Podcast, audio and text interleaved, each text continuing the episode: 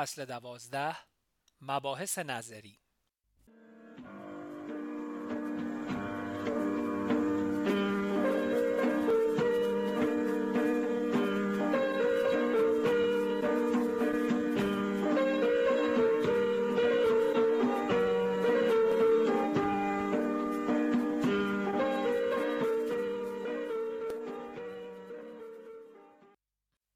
بر اساس تصمیم تیم نیما زمان بیشتری را با رفیق چشم بسته میگذراند.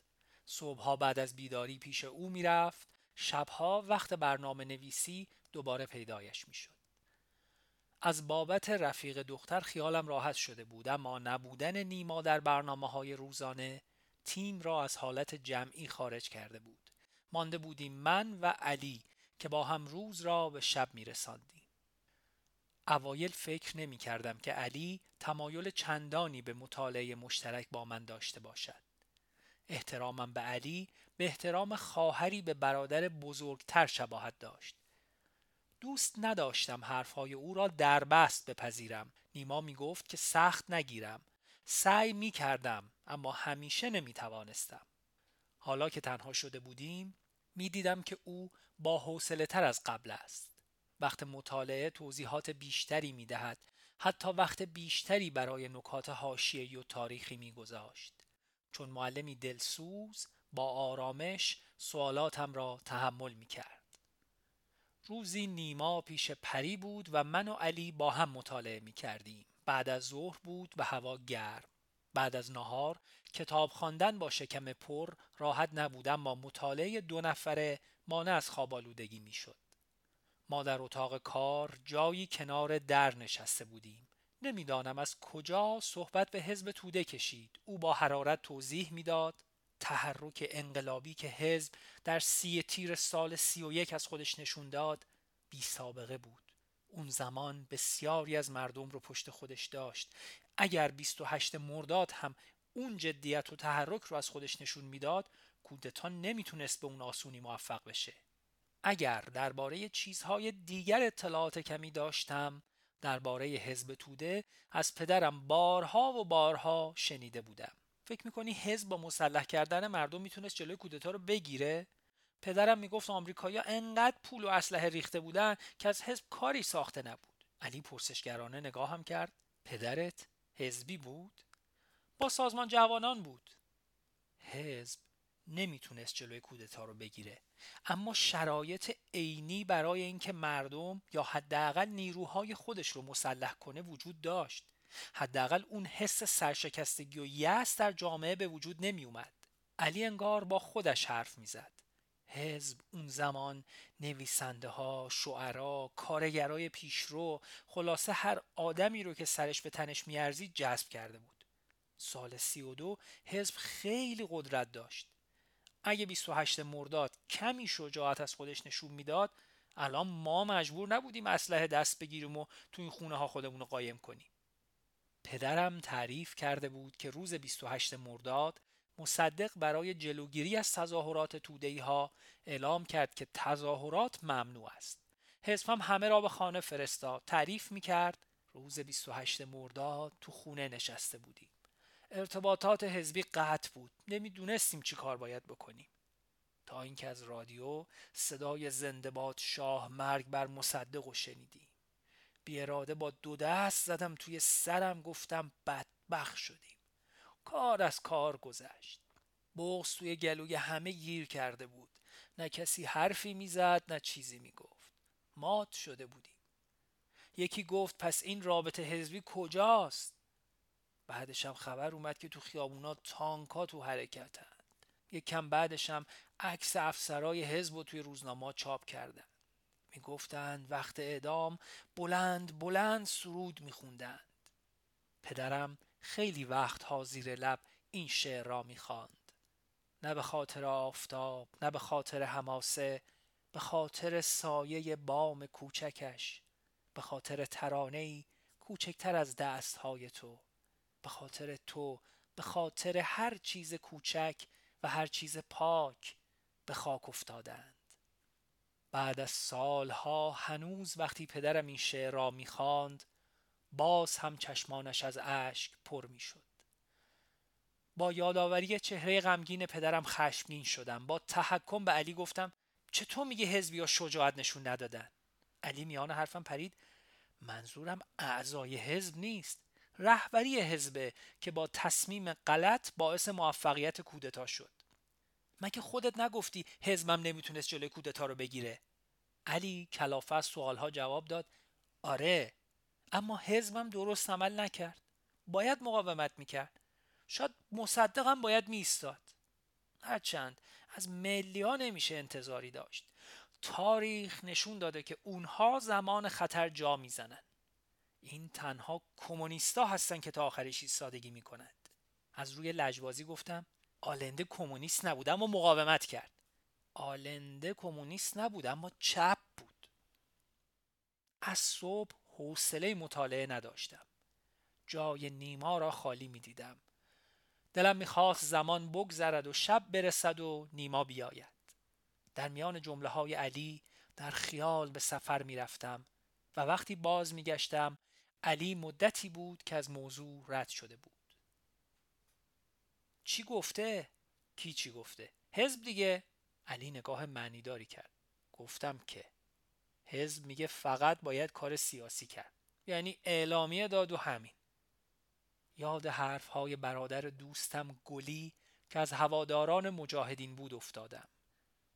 او که تازه از زندان آزاد شده بود تعریف می‌کرد که زندان پر از دانشجو و جوانانی است که تنها اعلامیه‌ای در دست داشته یا کتابی خواندند.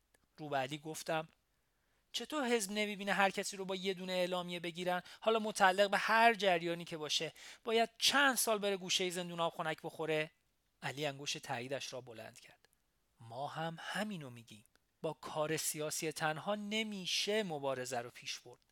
اگر سازمان های سیاسی مسلح نباشند سر دو روز ساواک همه گروه ها و محفل ها رو جمع می‌کنه. به خاطر داشتن یک کتاب مادر ماکسیم گورکی باید سه سال زندان بکشی. برای یه اعلامیه کلی شلاق می‌خوری که بگی از کجا آوردیش. نگاه کن خیلی از بچه های سازمان از خانواده های توده این نشون میده که بچه ها حاضر نیستند اشتباه پدرانشون رو تکرار کنند. به یاد نامه ای افتادم که برای پدرم بعد از مخفی شدن فرستادم. به پدرم نوشته بودم که به فدایان پیوستم چرا که نمی‌خواستم راه اپورتونیستی او را دنبال کنم. تفلک پدرم چه کشیده بود وقتی آن نامه را می‌خواند. علی با خودش بلند بلند حرف می‌زد. حزب توده می‌خواست همون کارهایی رو بکنه که سالها کرده و نتیجه نداده بود. نسل ما نه فقط در ایران بلکه در همه جای دنیا راه جدیدی رو شروع کرده. توی حرفش دویدم و پرسیدم حالا تو میگی وضع ما چی میشه؟ بعد حرفایی که نقیزد فکر نمی کنی به ما بگن حالا که مشی رو زیر سوال بردین پس اصلتون رو بدین و برین درست مثل منشعبین یعنی اخراج؟ علی عصبانی گفت اخراج یعنی چی؟ نقیه چیزی گفت. مگه همینطوری میشه کسی رو از سازمان بیرون کرد؟ اما انشابیون رو کردن به همین راحتی. علی به علامت رد حرف سری تکان داد و گفت اونا خودشون رفتن. خیلی مطمئن حرف می‌زد. مثل همیشه هیچ جای سوالی نمیگذاشت. دوباره افتادم روی دنده لجبازی. از کجا میگی؟ نوار حرفاشونو گوش دادی؟ نوشته بگوند و خوندی؟ علی با افسوس گفت نمی‌دونم بیگوند چی میگه. کتابشم نخوندم نوارارم نشنیدم. ولی می‌دونم این حرف هایی که ما می‌زنیم توی تیمای دیگه هم مطرحه. مطمئن باش نقی این دفعه که بیاد طور دیگه ای حرف می‌زنه. امکان پیدا کرده بودم تا از ترس و نگرانیم بگویم. پس چرا اون روز انقدر عصبانی شد؟ ببین بعد از ضربه ها رفقای با تجربه از دست رفتن. اینایی که امروز مسئولن مگه چقدر بیشتر از ما تجربه دارن؟ شاید فقط چند ماه. خب وقتی جواب سوالی رو نمی‌دونن عصبانی میشن. نباید اونا رو زیاد جدی بگیری. حرفایش مرا کمی آرام می‌کرد. اما در نگاهش می‌دیدم که چندان به آنچه می‌گوید باور ندارد. در فکر بودم و نگران نسبت به آینده و اتفاقاتی که در انتظار ما بود. به توان رهبری در حل موزلات تردید پیدا کرده بودم. علی یک باره انگار چیزی را به یاد آورده باشد گفت آدمی که فعالیت سیاسی می‌کنه نباید هرچی به ذهنش می‌رسه رو بدون فکر کردن به نتایجش سری به زبون بیاره. برای گفتن هر چیزی باید زمان رو سنجید. کار سیاسی بردباری و خیشتنداری می‌خواد. لحنش مثل بابا بزرگ ها بود. در جواب گفتم یعنی میگه آدم یه نظری داشته باشه و از رفقاش پنهون کنه؟ از این واضحتر نمی‌توانستم پیشنهادش را فرموله کنم. اما او همیشه حرفهایش را در پوشش های بهتری میپیچید. یعنی آدم سیاسی باید فکر کنه این حرفی که می‌زنه به چه دردی می‌خوره و چه نتیجه ای میده. دوباره زبان تیزم را به کار انداختم. اگه قرار بود ما اینطوری که تو میگی بردبار و خیشتندار باشیم پس اصلا چرا چریک شدیم؟ علی چپ چپ نگاهم کرد و جوابی نداد. در بحث های دو نفره با علی می دیدم که او اگر بخواهد می تواند خیلی هم صمیمی و مهربان باشد. می تواند گاهی از صندلی معلمی پایین آمده در کنار شاگردش بنشیند. روزی با او برای شناسایی کوچه پس کوچه های محله از شهر رفته بودیم سر از بازار درآوردیم. نزدیک ظهر بود. پیشنهاد کردم به مغازه آش فروشی که می شناختم برویم. و کاسه آشی بخوریم. اول کمی در درستی یا نادرستی پیشنهاد تردید کرد. دکانی که آش می فروخت محوطه کوچک داشت با تعداد کمی میز و صندلی. چندان تمیز نبود. زن و مرد کارگر و عمله اغلب آش خریده با خود می بردند برخی هم همانجا می خوردند من و نیما هم چند بار آنجا رفته بودیم. کاسه آشی می گرفتیم و مشترک می خوردیم نیما اکثرا از مسیری می رفت که از این مغازه سر درآوریم علی حین خوردن آرام آرام شروع به صحبت از مادر بزرگش کرد و اینکه آش گوجه ترش را خیلی خوب درست می کرد و در محله به این نام معروف و زبان زده همسایه ها بود. برای اولین بار بود که علی از خانوادهش حرف می‌زد. حین خوردن یک باره انگار چیزی را به خاطر آورده باشد پرسید با نیما هم اینجا اومدی؟ از سوالش تعجب کردم و جواب دادم آره چطور مگه؟ جوابی نداد و روی برگرداد امیدوار بودم وقت بیشتری که نیما برای پری می‌گذارد پری را آرامتر کند. اما برعکس این نیما بود که هر روز بیشتر در خود فرو می‌رفت. اغلب او را می دیدم که در گوشه ساکت نشسته و حرفی نمی‌زند. حدس می زدم که شاید پری از مشکل فکری و یا دلایل ناراحتیش به او چیزی گفته باشد اما وقتی از نیما سوال می کردم سکوت می کرد. در خود فرو رفتن نیما هر روز محسوس تر می شد. حتی می کوشید تا از من دوری کند. نگهبانیش را طوری انتخاب می کرد که قبل و یا بعد از من قرار نگیرد. تغییر رفتارش را نمیفهمیدم. شبی دیر وقت نیما پری را با خودش از تیم ما برد. بیان که ما دلیل گریه های رفیق را بدانیم. تیم به حالت عادی بازگشت. از این موضوع خوشحال بودم اما در رفتار نیما تغییر دیده نشد. شبی علی وقت برنامه نویسی گفت رفیق چیزی شده که انقدر گرفته ای؟ می‌بینم تمایلی به بحث ها نشون نمیدی. فکری مشغولت کرده؟ نیما گفت رفیق چیزی نیست. علی ول نکرد. آخه قبلا فعالتر بودی. کتاب که میخوندی ایده های جدید مطرح می‌کردی. همه سوالات جواب داده شدن. یا نیازی به طرحشون پیش ما نمی‌بینی. حرفهای علی کنایه بود. به خصوص اشاره بدان داشت که نیما بدون اطلاع او مطالعات و بحثهایمان را با رفیقی از تیم دیگر در میان گذاشته بود. اولین بار نبود که او در این مورد تنه می‌زد. رفیق وقتی میگم چیزی نیست چیزی نیست. اگه حرفی داشته باشم همینجا می‌زنم. الان وقت حرف زدن نیست. باید بیشتر مطالعه کرد. علی کوتاه نیامد. من هم همینو میگم. اما وقت مطالعه جمعی نمی‌بینم روی موضوع متمرکز بشی. مثل اینکه اصلا اینجا نیستی. مثلا همین بحث امروز راجع به کتاب رژی دبره. خب بحث تازه‌ای بود اما تو حرفی نزدی. نه تاییدی نه ردی. صدای هر دو داشت بالا می‌رفت. دلم از بحث ناخوشایندی خبر می‌داد. دوست داشتم بدانم چرا نیما انقدر ناراحت است. اما دوست نداشتم علی انقدر اصرار کند. رفیق امشب چرا پیله کردی؟ پیله چیه؟ دارم ازت می‌پرسم چی شده؟ ما ناسلامتی داریم با هم زندگی می‌کنیم. نمیشه روز و شب بیاد و با ما هیچ حرفی نزنی. فکر کنیم ما تو فکر نیستی؟ به حرفایی که نقیزت فکر نمی کنی رفیق باید حرفاتو بلند بلند بگی. باید باز بود. ما هممون یه مشکلی داریم که باید جمعی حلش کنیم. یک باره لحن صدای نیما برخلاف انتظارم تغییر کرد. به جای اوج گرفتن پایین آمد. درست مثل بچه سر راه گفت گفته های مسعود احمدزاده مشغولم کرده. اون میگه شرایط عینی یعنی وجود بحران اقتصادی سیاسی یعنی تشدید اختلافات و ضعف هیئت حاکمه یعنی تشدید نارضایتی مردم. آیا مسعود معتقد شرایط عینی انقلاب آماده است؟ از ذهنم گذشت چطوری یه بار نیما انقدر آروم شد؟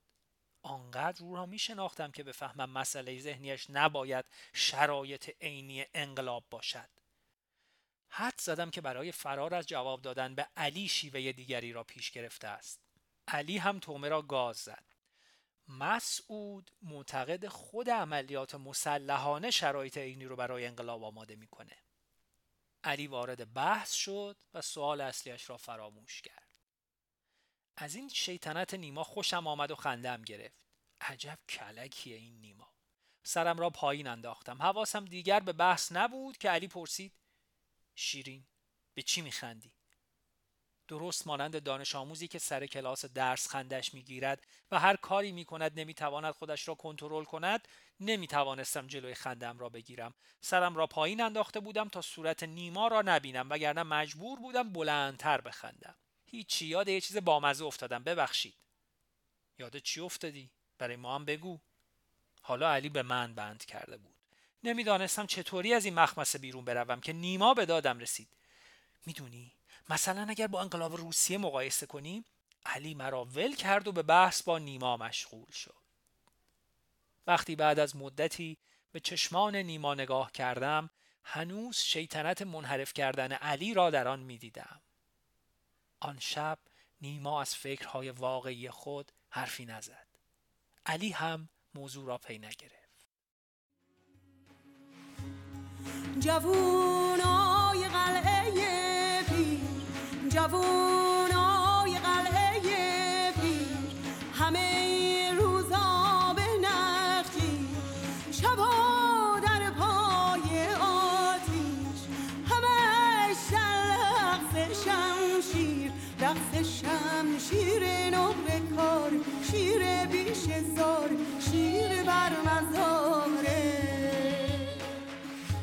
مرغ شمشیر نقل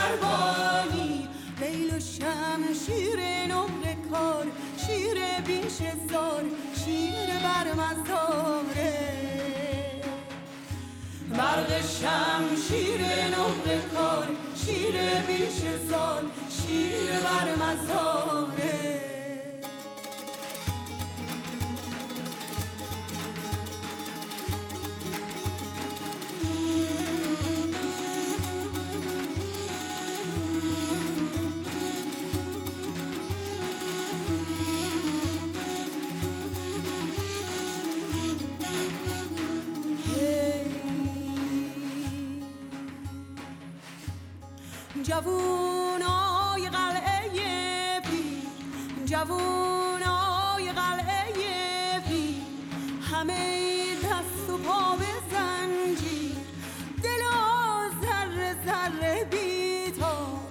برای برقا برق شمشیر برق شمشیر نور کار شیر بیش سال.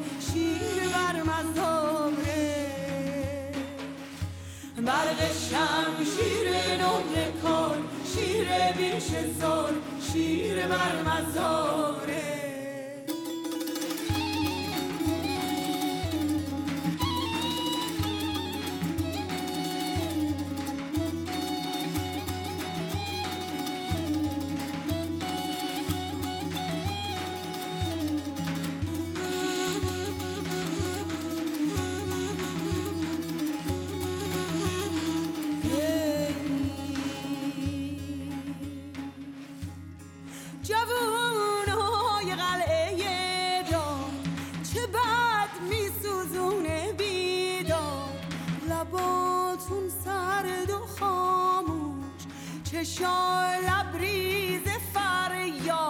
یاد شمشیر نقر کار شیر بیش سال شیر بر مزاره. هیله